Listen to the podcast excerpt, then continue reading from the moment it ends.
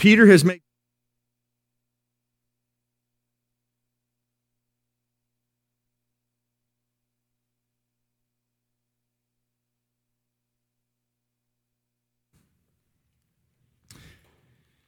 Heavenly Father, thank you so much for the gift of life. Thank you for our physical lives. Thank you for the families that we have. Thank you for the church that we have, the country we live in. Um, many, many blessings that we have that we often take for granted. Thank you for each of these. Thank you for your Son, Jesus Christ. Um, the Christmas season is, is uh, just a healthy reminder to us of how much we need uh, the incarnation. Um, and Lord, help our hearts to be full, uh, particularly as we think of the, the sermon this morning and tonight. May our hearts be directed to the beauty of the gospel in the incarnation. Uh, but Lord, help us even as we study the book of Corinthians. It's, um, it's challenging, but it's also beautiful.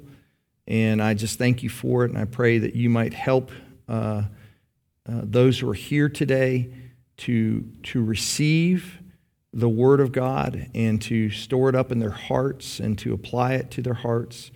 We might, um, we might surrender ourselves to you. We might um, understand how good and beautiful you are. In Jesus' name, amen. All right, so we're in 1 Corinthians 10. We're at verse 23. Um, really has been an extended discussion uh, about idolatry. And I know this is kind of on angle here, and you might not be able to see it with the sun shining through. But Paul has really weaving uh, multiple ideas together, and it's really easy to kind of miss the big picture um, so, Paul is going to make a distinction between the activity of idolatry. So, the actual action of false worship, it could be formal false worship. In our lives, we don't necessarily have formal false worship that we're dealing with, but we all know that we have the idols that we struggle with in our hearts. And so, idolatry is something Paul is opposed to. He's adamantly opposed to it. He doesn't want people to be engaged in idolatry, those sorts of things. And he actually will say things like, in the action of idolatry, you are participating with demons. And, and I, I'm not, I'm going to stretch that a little bit and, and even go so far as saying every time that you sin, in some way you're either accepting the lies of Satan, you're, you know, you're, you're being deceived. Somehow there's, there's um, demonic activity as we sin. So, so he, Paul's opposed to that. You're be opposed to sin, you're opposed to idolatry, Paul's opposed to it. But then at the same time, he's going to talk about the elements of idolatry. The actual, in this case, it was the actual meat offered, right? And we talked about how that meat would go into the marketplace, or you might just be at a meal in somebody's home. And, and so he basically says the, the elements of idolatry are nothing. And we're going to try to apply that here in a little bit to our situations today. But um, the elements of idolatry, Paul is not concerned with. It, he, it doesn't matter to him. They're nothing. They're, they're empty. You know, who cares? So, um, important. He's actually been talking, last week we did a lot of talk about the sacraments and, and how um, even our view of the sacraments are, are very similar, right? The, the action of partaking in a sacrament, uh, you're participating with God, you're participating with Christ um, the elements themselves are nothing. Like they're just they're just elements, you know. So uh, so that's that same kind of distinction. You may not have uh, may not remember, but Paul is deeply concerned with the conscience of other believers. So even though he's he's making these like truth statements, um, he like almost it's very confusing as you read it. He's He's basically saying, yeah, but if somebody else is, is not, how do I want to say this? It, They may intellectually accept these things, but in their hearts, they, they, they just, it doesn't feel right to them in their gut. They, they, they just think, I can't ever touch any meat that's offered to any idol at any time because that would, eh, you know, Paul's, he's teaching these truths, but he says if you find somebody that's in that position, you should not try to force them to partake of the meat, even though you know the truth. He's like, you got to be, you got to be gentle with their conscience, which is, I think, uh, where we kind of are today. So we're in um, 1 Corinthians 10, 23. Uh, do we have a, a, microphone there we can pass around? Um, I guess we should just go ahead and read 23 through 11, 1. Um, uh, Jessica, you want to read? Okay, so 23, chapter 10, 23, and then just read, it, just read, be imitators of me as I am of Christ in chapter 11. That's what we're finishing with. Yeah. To verse 1? Yeah. All things are lawful, but not all things are helpful. All things are lawful, but not all things build up. Let no one seek his own good, but the good of his neighbor. Eat whatever is sold in the meat market without raising any question on the ground of conscience. For the earth is the Lord's, and the fullness thereof if one of the unbelievers invites you to dinner and you are disposed to go, eat whatever is set before you without raising any question on the ground of conscience. But if someone says to you, This has been offered in sacrifice, then do not eat it for the sake of the one who informed you, and for the sake of conscience. I do not mean your conscience, but his. For why should my liberty be determined by someone else's conscience? If I partake with thankfulness, why am I denounced because of that for which I give thanks? So whether you eat or drink or whatever you do, do all to the glory of God. Give no offense to Jews or to Greeks or to the church of God, just as I try to please everyone in everything I do, not seeking my own advantage, but that of many, that they may be saved. Be imitators of me, as I am of Christ. Okay. So, this, just to let you know how long this argument has been going on, I mean, Paul's been looking at it in different angles. The, the statement, all things are lawful, but not all things are helpful, he makes back in 1 Corinthians chapter 6, verse 12. So, he's been, this is an extended argument that he's, he's working on. And, and this whole discussion is Paul working out the freedom that he has in Christ. That's, that's what he's dealing with. But he's also trying to understand the issues in the church. So, how should we use our freedom in Christ? Well, I'm going to give you three ways. We should use our freedom in, in Christ in ways that are helpful for our sanctification. Um, that's first. Secondly, we should use our freedom in Christ in ways that build others up in Christ. Um, and we should uh, use our freedom in Christ to seek the welfare of our neighbor. now, when Paul says the earth is the Lord's and the fullness thereof, he's quoting an Old Testament psalm. You guys have, maybe in your Bibles, you might have a little note that tells you, maybe you've written it on the side somewhere. what's he, what psalm is he talking about? Uh, verse 26. 6. The earth is the Lord's and the fullness thereof. Psalm 24. That's right. So I'm going to go ahead and read that. The earth is the Lord's and the fullness thereof, the world and those who dwell therein. For he has founded it upon the seas and established it upon the rivers. Who shall ascend the hill of the Lord? And who shall stand in his holy place? He who has clean hands and, and a pure heart. Now, Paul would interpret this as, well, that's me in Christ, right? Who does not lift up his soul to what is false. He's not engaging in false worship, does not swear deceitfully. He will receive blessing from the Lord and righteousness from the God of his salvation. Such is the generation of those who seek him, who seek the face of God, of the God of Jacob. Lift up your heads, O gates, and be lifted up, O ancient doors, that the King of glory may come in. Who is this King of glory? The Lord, strong and mighty, the Lord, mighty in battle. Lift up your heads, O gates, and lift them up, O ancient doors, that the King of glory may come in. Who is this King of glory? The Lord of hosts. He is the King of glory. So, obviously, uh, everything belongs to God. Everything on the earth is His. And ultimately, who is the King of glory? On Christmas, we all know this, right? Jesus, right? He is this King of glory. Um, so when he says to do all things to the glory of God, um, and it's, you know, everything belongs to Jesus, the, the freedom that we have in Christ, he says, do all things to the glory of God. Based on verses 23 through 25, what, what is the immediate context of doing all things to the glory of God? How would you apply that? This, is, this will require a little bit of thoughtfulness on your part. How would you define doing all things to the glory of God? Because it may not be what normally comes to our mind when we hear that phrase.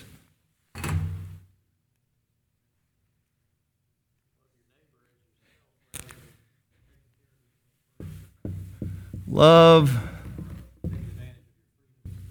your neighbor. Right. Right? That's is that what comes to your mind? Do all things to the glory of God. Sacrifice your self-interest and love your neighbor.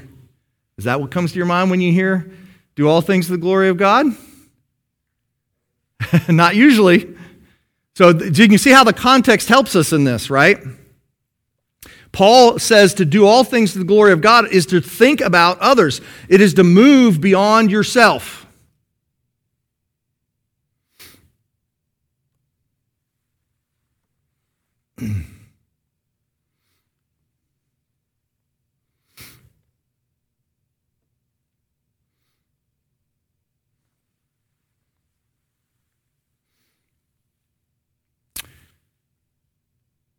There could be other applications to do all things to the glory of God, right?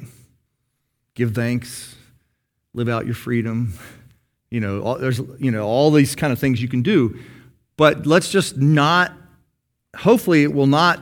You'll not hear those words, and you won't think what what will be absent. Hopefully, this will not be true. What will be absent is the thought that I have to give up my rights in order to love other people. That's what it means to do all things to the glory of God. That's right. Yes. And well, and Paul teaches this in Philippians 2, famous passage, right? Have this attitude in yourselves that was in Christ Jesus, who, all being the very nature of God, did not consider equality with God something to be grasped, but gave himself up, making himself a servant that's what it means to do all things for the glory of God. Now, uh,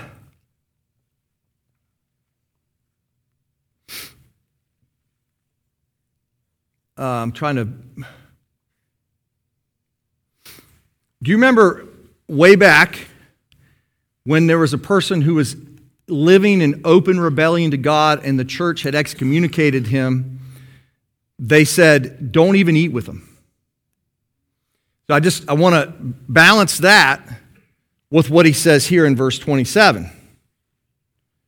If one of the unbelievers invites you to dinner and you are disposed to go, eat whatever set before you. So here, there's this idea of someone who is um, uh, excommunicated. It's actually a stronger uh, concern to not just enter into uh, intimate fellowship with them.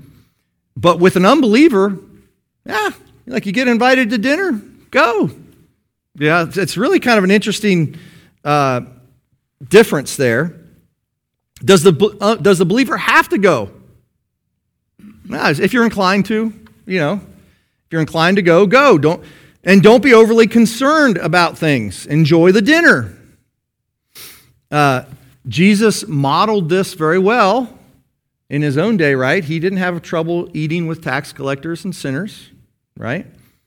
Uh, sometimes that's twisted into Jesus didn't care that they were tax collectors and sinners, like he didn't call them to repentance, and that's that's not true.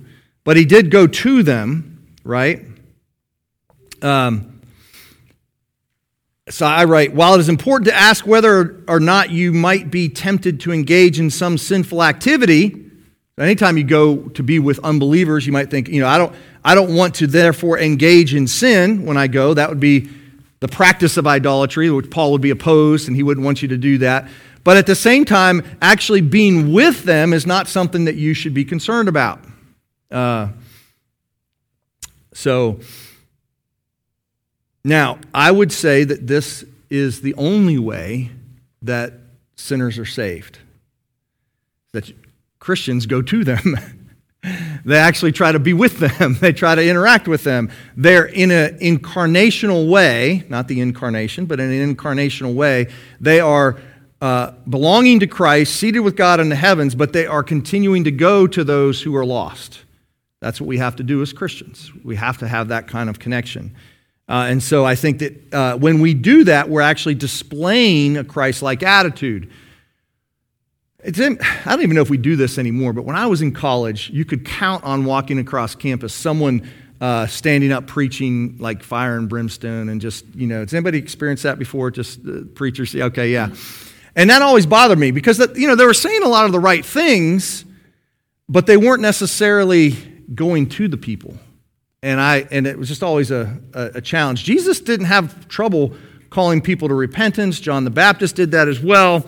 Um, but at the same time, he ate with tax collectors and sinners. So, um, again, I would say that doing all things to the glory of God is going to people, uh, reaching out to those who are lost. Um, so, then in verse 28, we get the dilemma. He's going back to the, back to the scruples of other people, right? Uh, if someone says to you, and I, I think this is interesting, he says, someone. Who's the someone? Who is this someone? And just take guesses if you want. Who, who is this someone?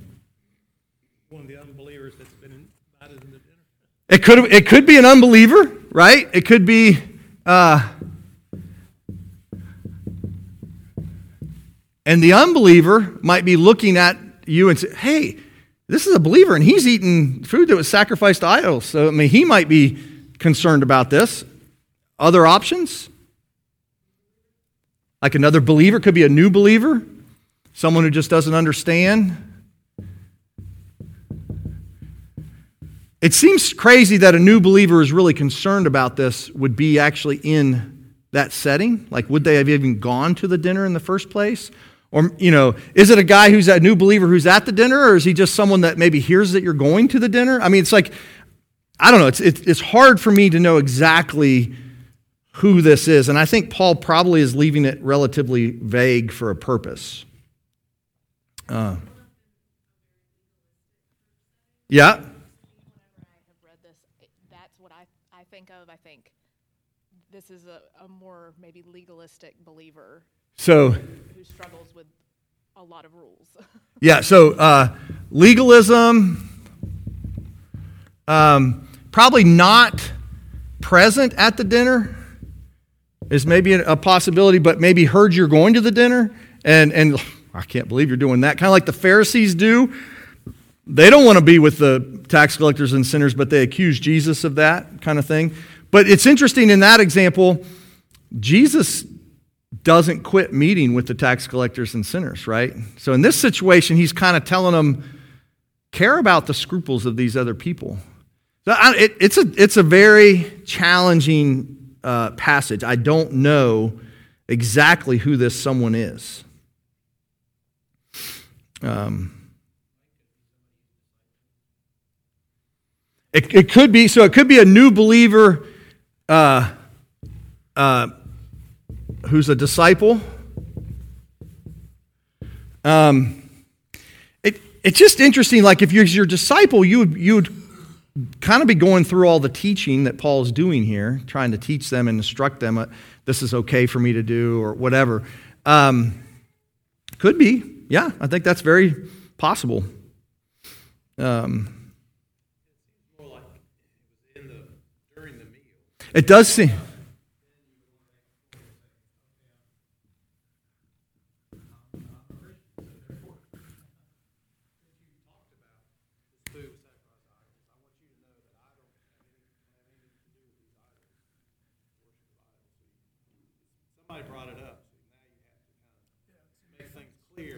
Might even have been the host. Could have been the host that brought it up. Mm-hmm. Well, we're supposed to set an example. Someone's put in your face like that, you have to. Mm-hmm. Mm-hmm. And and you, a lot of times we think taking the stand would be to say, I have a right to do this. What's strange is that Paul's saying, yeah, you might have that right, but you know, you're actually bowing your right to the conscience of this other person. Now, before I try, we're going to try to apply this in, in our situations and settings, and it always gets a little challenging because I don't know that we get it exactly right. But, um, but one thing I think is really important, and, and we don't always do this um, when we're looking at passages of Scripture. But I'm telling you, the more that you do this, the more that the Scriptures will come alive to you.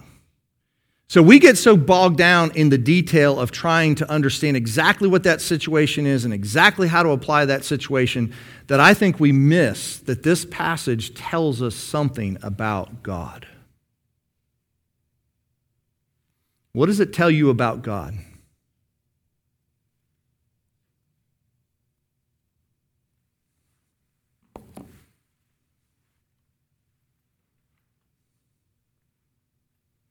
That's good. That must have been a good question because everyone was silent.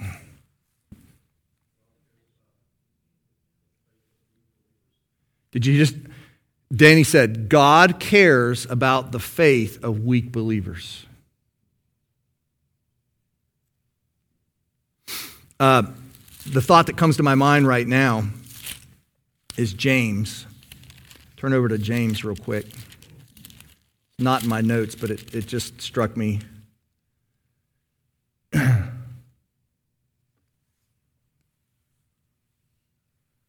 James chapter 1, verse 5. If any of you lacks wisdom, let him ask God, who gives generously to all without reproach. How often do you think, you know, God is this all knowing, all seeing God, and he, he must be like absolutely upset at you because your, your progress is not nearly as good as it should have been. You're slow to learn, you're weak, you're just, and he's up there going, Man, I am so frustrated with Peter. And, and I just think that misses the point. If you are a weak believer, God is gentle and kind with you. Um, Usually, the ones that he's harsh with are the ones who are arrogant and think that they're much better than they are. Right? That's the ones he gets harsh with. So here we have, um, I think, this, this, to me, it speaks volumes about the beauty of my God. I do place myself under expectations because of my pride that are just wrong if I'm if I fail, if I'm weak, if I don't quite get it all right, I haven't somehow lost God's favor of me. And aren't you glad of that?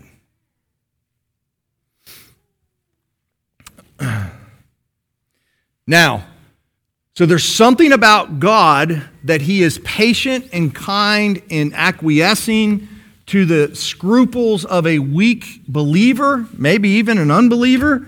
Um, but you don't want to remember, I talk about tensions all the time. And you don't want to go down this road of what I just said. I, I, I write it, but just like uh, um, the scruples of another person,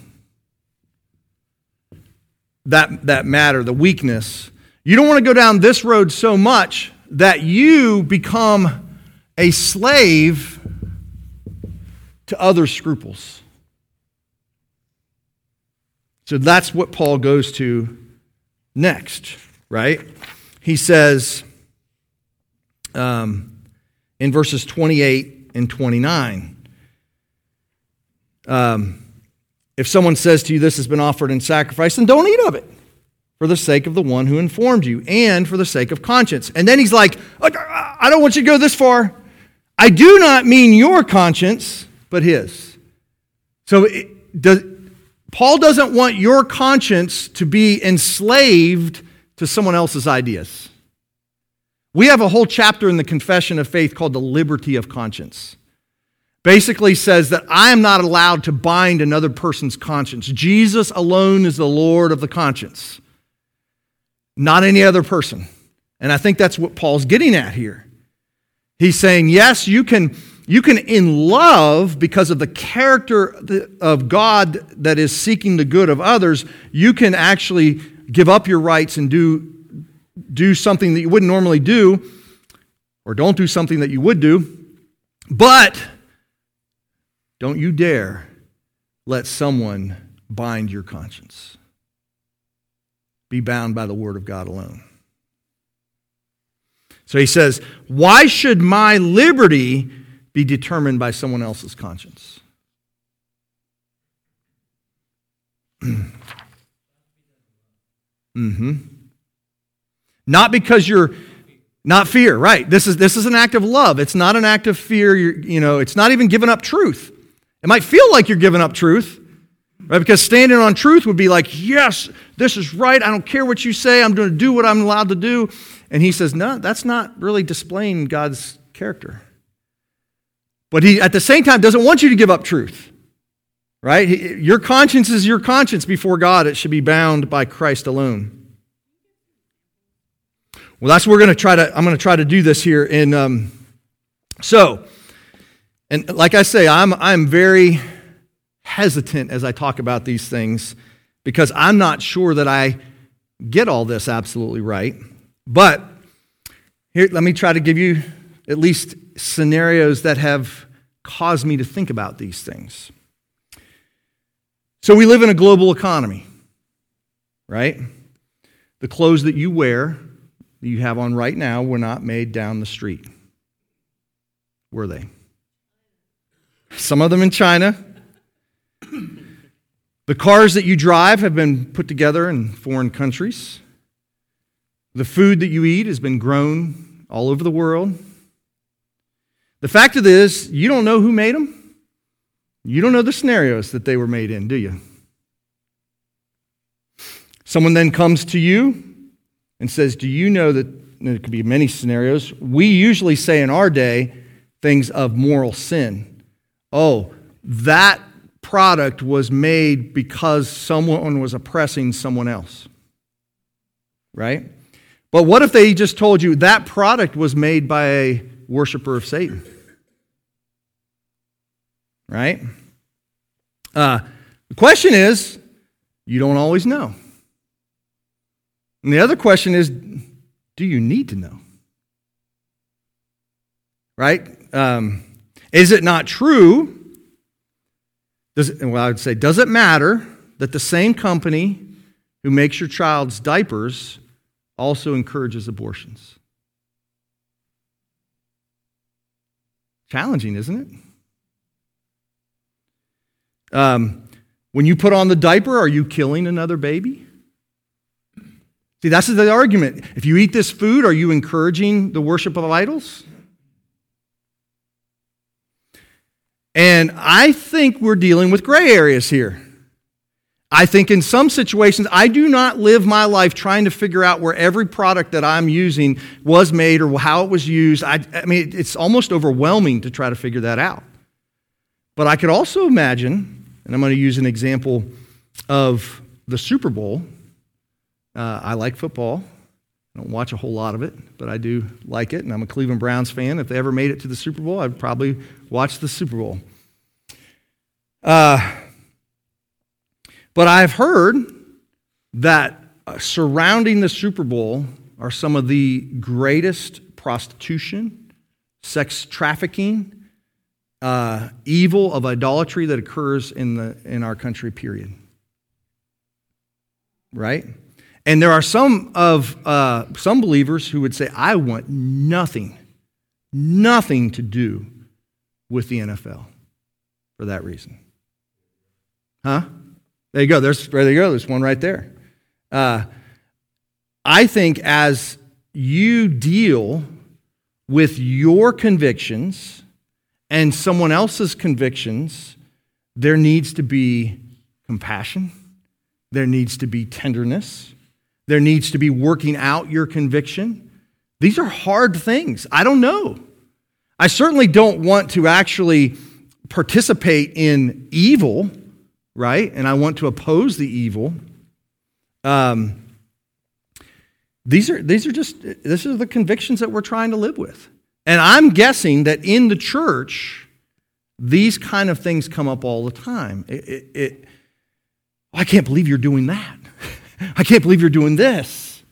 You know, the, we got challenged on this in the whole COVID time, right? I mean, it was, you know, the scruples of one against another. I mean, it was just like very divisive. I think Paul's attitude is what helps us work through these.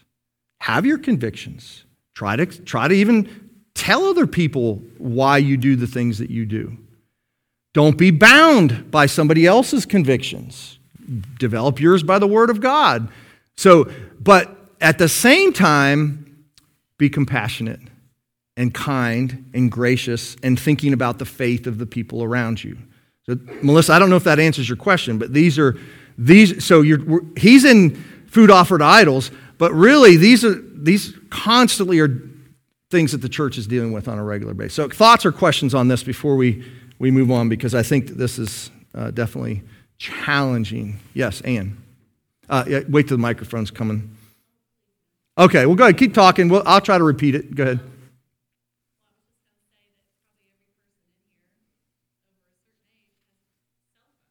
Mm-hmm.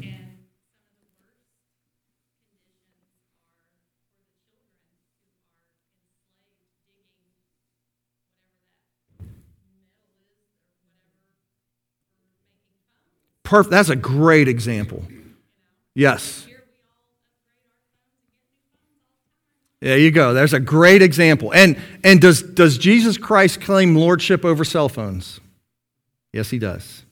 But is this is there terrible evil that is promoted and, and uh, that's worked out through the cell phone? Yes. And it's right there. I hate the fact that you're every time you get on the cell phone, you feel like you're just one click away from evil at any time. So go ahead, Peter. That's an excellent example. I just want to jump ahead of that. There was a time that we cared about it. And you remember Nike, it came out that Nike was using children to make their shoes. Mm-hmm. There was a big uproar. All of a sudden, Michael Jordan was mm-hmm. hiding out. Dean Smith was quiet. Mm-hmm. And somehow that went away and we turned the corner. Now nobody asks any questions. Unless, it's, unless it has anything to do with racism. That's the one we still care about. So it's just, um, yes, this, it gets confusing, guys. I, I honestly don't have all of the solutions to every situation of how you're going to live your life. I'm not sure that the answer is to go back and be an Amish community that doesn't have any connection with the world, that we make our own clothes. I don't, that's not what God wants us to do. So we have to somehow figure out how do we live. I believe that Christian owning his own business is probably more dealing with these issues than, than me, who's not in the world dealing with a, a business in the world. And how do you balance those things? It's, it's challenge uh, to figure this out. What's right? What's not right? So, other thoughts and questions? Thank you for the cell phone. Yeah. That's right. And, and Paul would be adamant that you should develop your conscience based on God's word, and you should never uh, uh, personally engage yourself in sin and idolatry. So, I mean, he, that, that action of idolatry we should not be engaged in. The question is now the elements, right? I mean, um, the, uh, the means of the world. You have to live in this world. You know, it's just so that's the, that's the challenge. And then you got the scruples of others as well. And how do you deal with all three of those? Yes, Ken. Uh, oh, there you go. I, I had never even thought of that. I never. That's really good. Thank you, Ken. Do you guys? So the um, Elijah was supported by the ravens, who are unclean animals. That's interesting. Uh, okay, and again.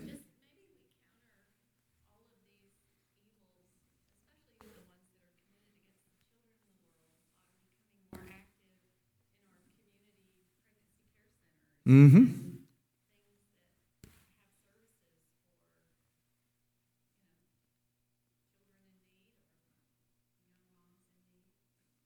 Yeah, I, have thought about like my stance has been to over the years to deeply support the pregnancy care center. I don't think it's been wrong for others who pr- protest abortions. It's not necessarily been the path that I've chosen, but it, and I respect believers who are doing that. Um, but my path has been to more support the moms who are caught up in the abortion. So, uh, Danny, did you have a comment? No. Oh. Oh, okay, good. Um, other comments? Anybody? This is this is fun discussion. This is where it gets hard to figure these things out. Well, go ahead, Kyle first.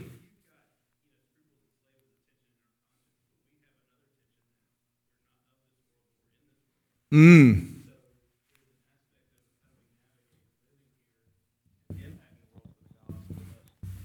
But yet, we have to figure out how to navigate it, and that itself is a tension. Yes. So not we're not of the world, but we are in the world, and that's that's a part of this, right? Yes.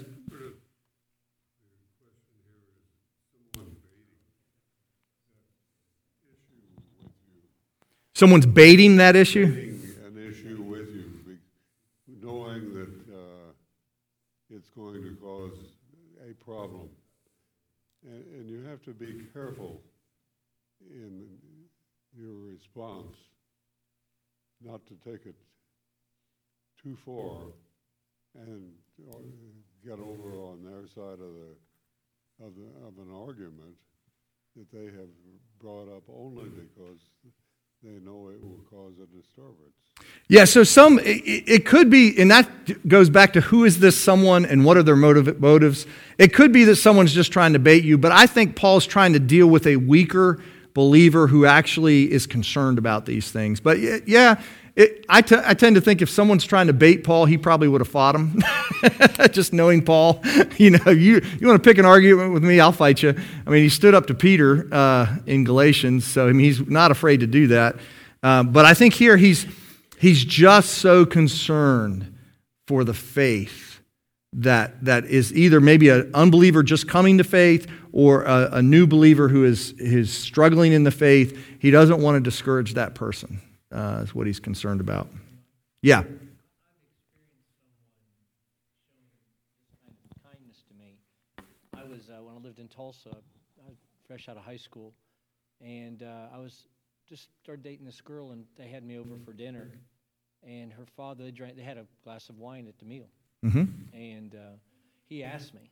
He said, "You know, would it offend your conscience if we had a glass of?"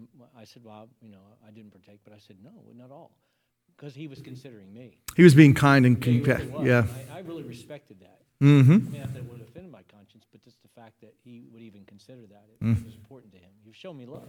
Yes. in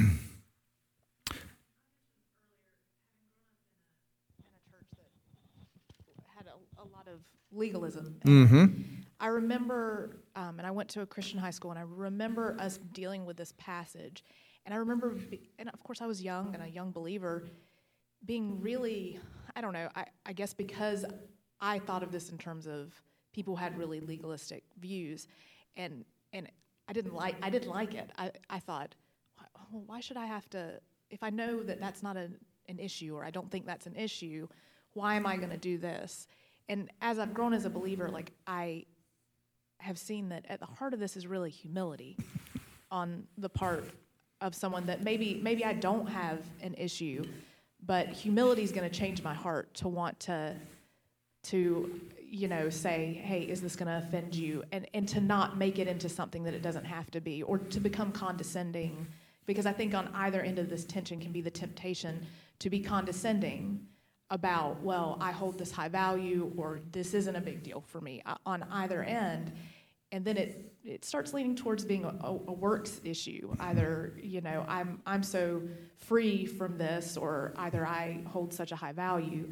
Um, I, yeah, there's, we have to live in that tension. It would be much easier if it was, if it was clear in all circumstances.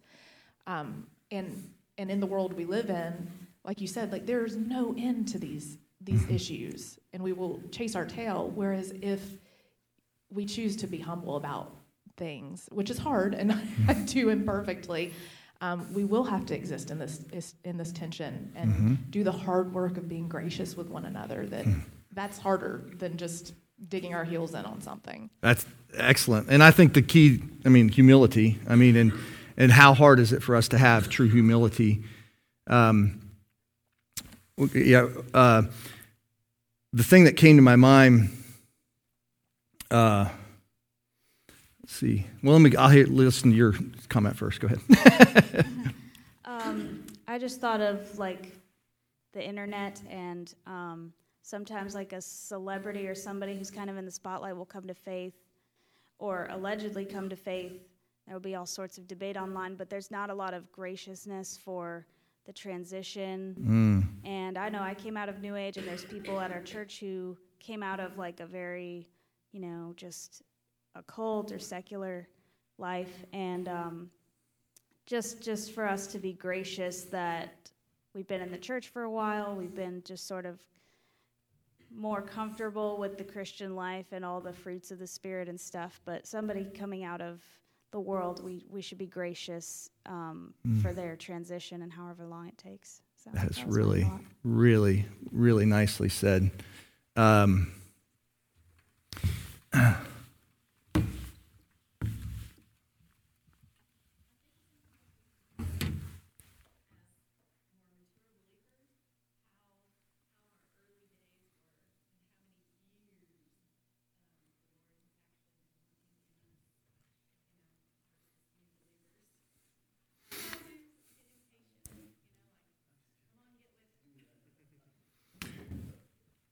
was talking with a uh,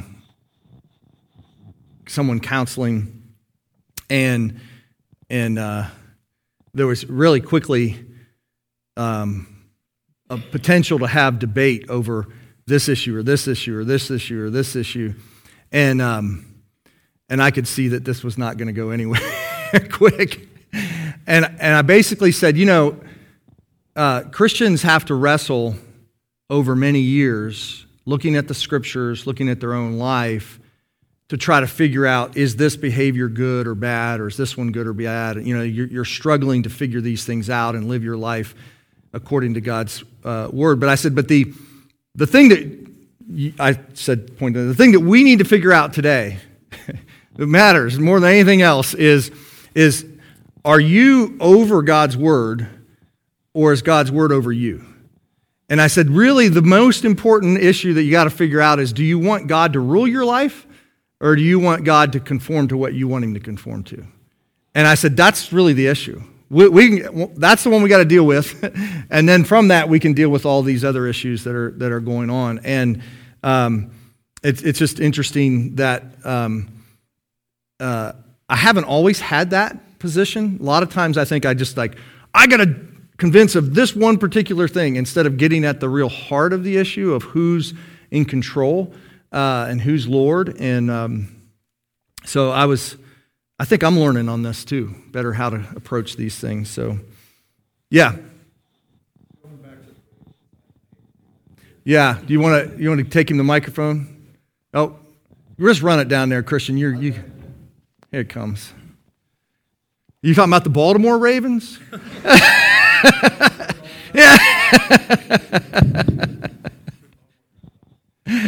I, I always kind of looked at Elisha and the fact that he never questioned the fact that they, they supported him. Mm. And I kind of look at that in the world today because we have an issue of common grace that God restrains evil in the world for a purpose. And he does so, you know, you're talking about the cell phones from China and all those kind of things.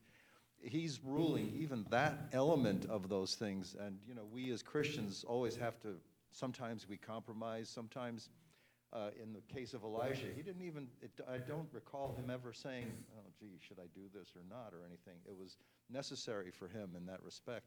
So I, I just, there's, you talk about tension, and I see that in that element all the time because there is that common grace. Things keep going. God keeps moving things along. He restrains evil, even the evil that we talk about, you know, whether it's trafficking or drugs or whatever, for a purpose. And uh, I, I won't get into what the purpose is, but Right, yeah. you understand. Yeah. The providence of God, right? Yeah. So, um, just piggybacking on this, uh, Paul could have said, okay, the Romans are the ones who killed Jesus, therefore all Christians should rise up and destroy the Romans. He actually encourages them to submit to the Roman government, you know, which is like crazy. Um, so, okay, we could keep going on this. Um, in verse 32, he says, Give no offense uh, to the Jews, to the Greeks, to the church of God. Uh, I think he's, you know, um, not seeking my own advantage, but that of many, uh, that they may be saved. So, so my, my overarching, most important purpose is to see people be saved uh, through faith in Christ. Uh, that matters to me more than anything else. Um, I know what I was going to say right before you spoke, and that is there was a time when I was growing up, I felt like uh, the, the church was here and the world was here. But I would say that uh, much of the church is running this way, which is bad, but the world now is here. Um, even if we've stood still, the distance between unbelievers and the church is greater than it was even when I was a kid in terms of their understanding of truth and the scriptures and you know and so we shouldn't expect a, um, a new believer who comes to be automatically right here you know there is that process that you're talking about. And as christians we should be okay with that. And we should we should be gentle and kind. And doesn't mean we won't share our convictions or disciple and those kind of things but we're not going to just oh you you think that way? I can't believe you think that way. You know uh, and actually we're doing more disservice to someone's faith a new believer if they do not feel comfortable in the weakness of their faith being among us we will die as a church if we're that way um, because there are fewer and fewer people who are here. Most of the world is here. So, Paul then says, and this is scary to me hey, if you're confused about all this, just imitate me. and I'm here to tell you, wow. I don't know if that's what I can say. uh, I try, you know, I aspire to be that kind of person. Um, I don't want to be a pushover. I don't want to be someone that doesn't care about the truth.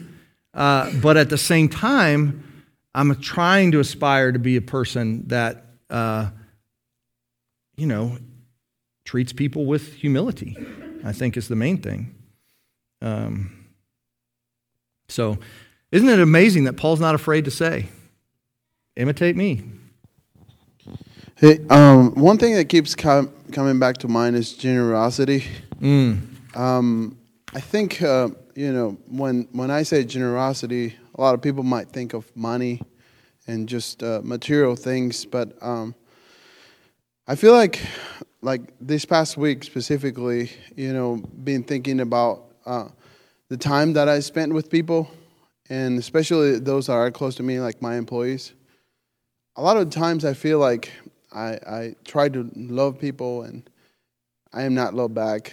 And um, I try to invest time on them and teaching them things. And, and even when they ask about godly things and why I am in, in the way that I am, you know, trying to be loving and kind, um, I think God has called us to be generous.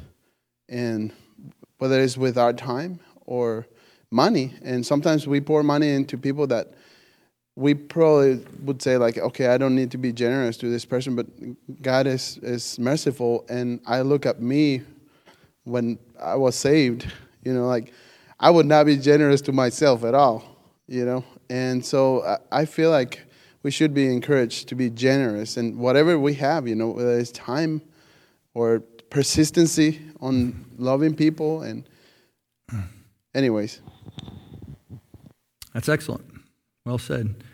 Um, Paul's not saying that he's perfect. He says, Be imitators of me as I am of Christ. He's in process of trying to imitate Christ as well. Christ is the, uh, the ultimate model.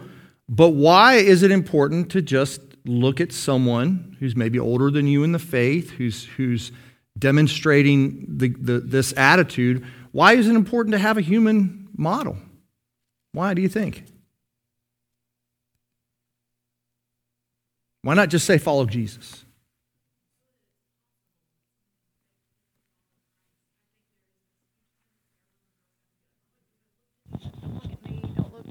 And, and then I realized that scripture literally says that Paul is saying, Look at me. You Yeah. know, not that he's going to do it perfectly, not that any of us are, but we need those models in the faith to, to look at and to encourage us to continue in this race, to continue in this path that will not be easy, where there will be, there will be temptation, where we will fail. But to say, if the goal is Christ, look at someone who is doing that that's ahead of you or is next to you doing it as well you know That's great. Other thoughts? Why do we need human models?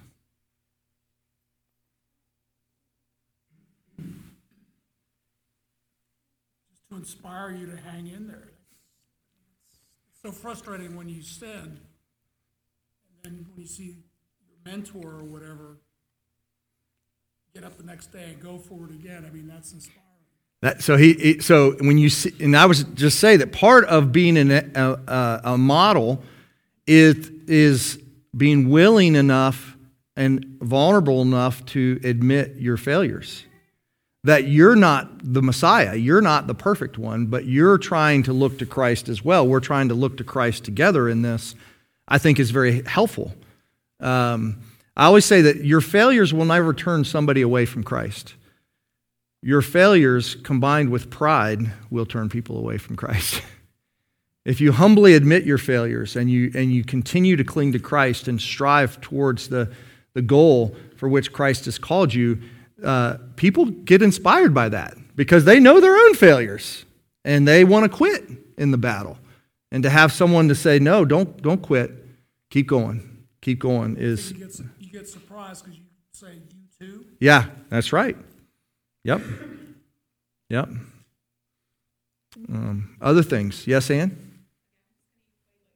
Don't quit. Keep going with um, our way of eating.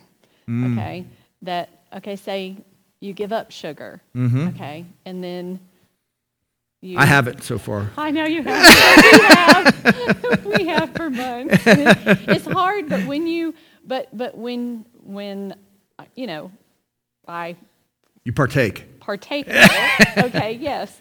It's nice to have someone who is in my corner saying, well, don't just quit and go back to the old way. Uh-huh. Stay the course, Uh-huh. you know, and learn from, you know, your mistake or whatever. I mean, Mm. you know, eating sugars every now and then is not a mistake, but, you know. Not in my And mind. we need we need encouragement. I know I, you know, I I have great encouragement from some of the ladies here at Faith, and and I'm so thankful for that. I think that we we all need that. Mhm. Um, God created us to to be in relationship with you know with other people and to to be uh each other's cheerleaders. You Mhm. know.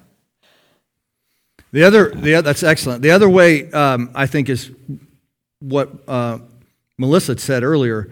Can you give examples of that now? Because, like, we could say I follow Jesus, but Jesus, even though he was dealing with the same types of issues, didn't live in the world in which we live. And so to have somebody who's actually in the situation that you're in uh, is, is also very helpful, I think. Um, Pastor Mike. Yeah. That's actually exactly what I was just going to say is, you know, me as a wife and a mom, um, I want to apply Jesus' life, his principles, the way he lived, and to that. And for me to see wives and moms in this congregation in my life that are applying Jesus, Hmm. Jesus' characteristics in life to, in that realm, that's another reason why it's wonderful to have these people to look to. hmm It's good. Okay, um, this is what we're going to do here. Um, we're basically going to stop here, but I, I want to uh, I want to read a little bit in the next section of Scripture in chapter 11 to just kind of whet your appetite. Uh, Craig Blomberg uh, writes This passage is probably the most complex, controversial, and opaque of any text of comparable length in the New Testament. So in chapter 11. And I would what I, I'm going to read it and just stop. I'm not going to make comment on it today, but I want you to, to remember that as we go next week, actually be two weeks, and try to start dealing with um, this passage uh, in 1 Corinthians 11, uh, I think that we should maintain the demeanor and the attitude that Paul had has just taught us in chapter 10 as we go into chapter 11. So I'm just going to read this and we'll close with this. Um, but just to get whet your appetite, I encourage you to do some study on this. You'll have two weeks to, to study on it. Uh, remember, it is the Word of God. We can't just throw it out and say, well, that was, you know, you know it, it's, it's a challenging passage. Um, but I, I hope that we'll approach it with humility. So um, I'll just go ahead and read it to you. Now I commend you because you remember me in everything and maintain traditions, even as I delivered them to you. But I want you to understand that the head of every man is Christ, and the head of a wife is her husband, and the head of Christ is God. Every man who prays or prophesies with his head covered dishonors his head, but every wife who prays or prophesies with her head uncovered dishonors her head, since it is the same as if her head were shaven. For if her wife will not cover her head, then she should cut her hair short. But since it is disgraceful for a wife to cut off her hair or shave her head, let her cover her head. For a man ought not to cover his head, since he is the image and glory of God. But woman is the glory of man. For man was not made from woman, but woman from man. Neither was man created for woman, but woman for man. That is why a wife ought to have a symbol of authority on her head because of the angels. Nevertheless, in the Lord, woman is not independent of man, nor man of woman. For as woman was made from man, so man is now born of woman, and all things are from God. Judge for yourselves is it proper for a wife to pray to God with her head uncovered? Does not nature itself teach you that if a man wears long hair, it is a disgrace for him? But if a woman has long hair, it is her glory, for her hair is given to her for a covering. If anyone is inclined to be contentious, we have no such practice, nor do the churches of God. Now, you can understand uh, just about every line in that, in that section is a challenge. So pray for me over the next couple weeks. I'm going to have to try to uh, go through this and work through it again in my mind. But we're going to, uh, um, next week, Danny, who'd you get preach, or teaching next week? Clark will be up next week, so you can enjoy whatever he's going to teach you next week. Unless, Clark, you want to deal with this. and then the next week I'll come back and, and we'll deal with this passage. So, and I'm not saying that I have all the answers, but I have thought about it deeply over many years. So, Heavenly Father, thank you so much that you are a gracious God. Thank you that your word is always true. Thank you that we can submit to you and to your word. Um, I pray that we would also be kind and gracious and humble as we uh, interact with other believers, that it would be said of us here at Faith Church that we, we love the truth, but we also love people, and we, we care about the truth, but we care about the truth of humility as well as just the, the truth of facts and doctrines. Help us, Lord, to be, uh, do all things for the glory of God. That, that in our behavior, in our words, and our actions towards other people, that, that we might um, express your character. Help us to do that, Lord. In Jesus' name, amen.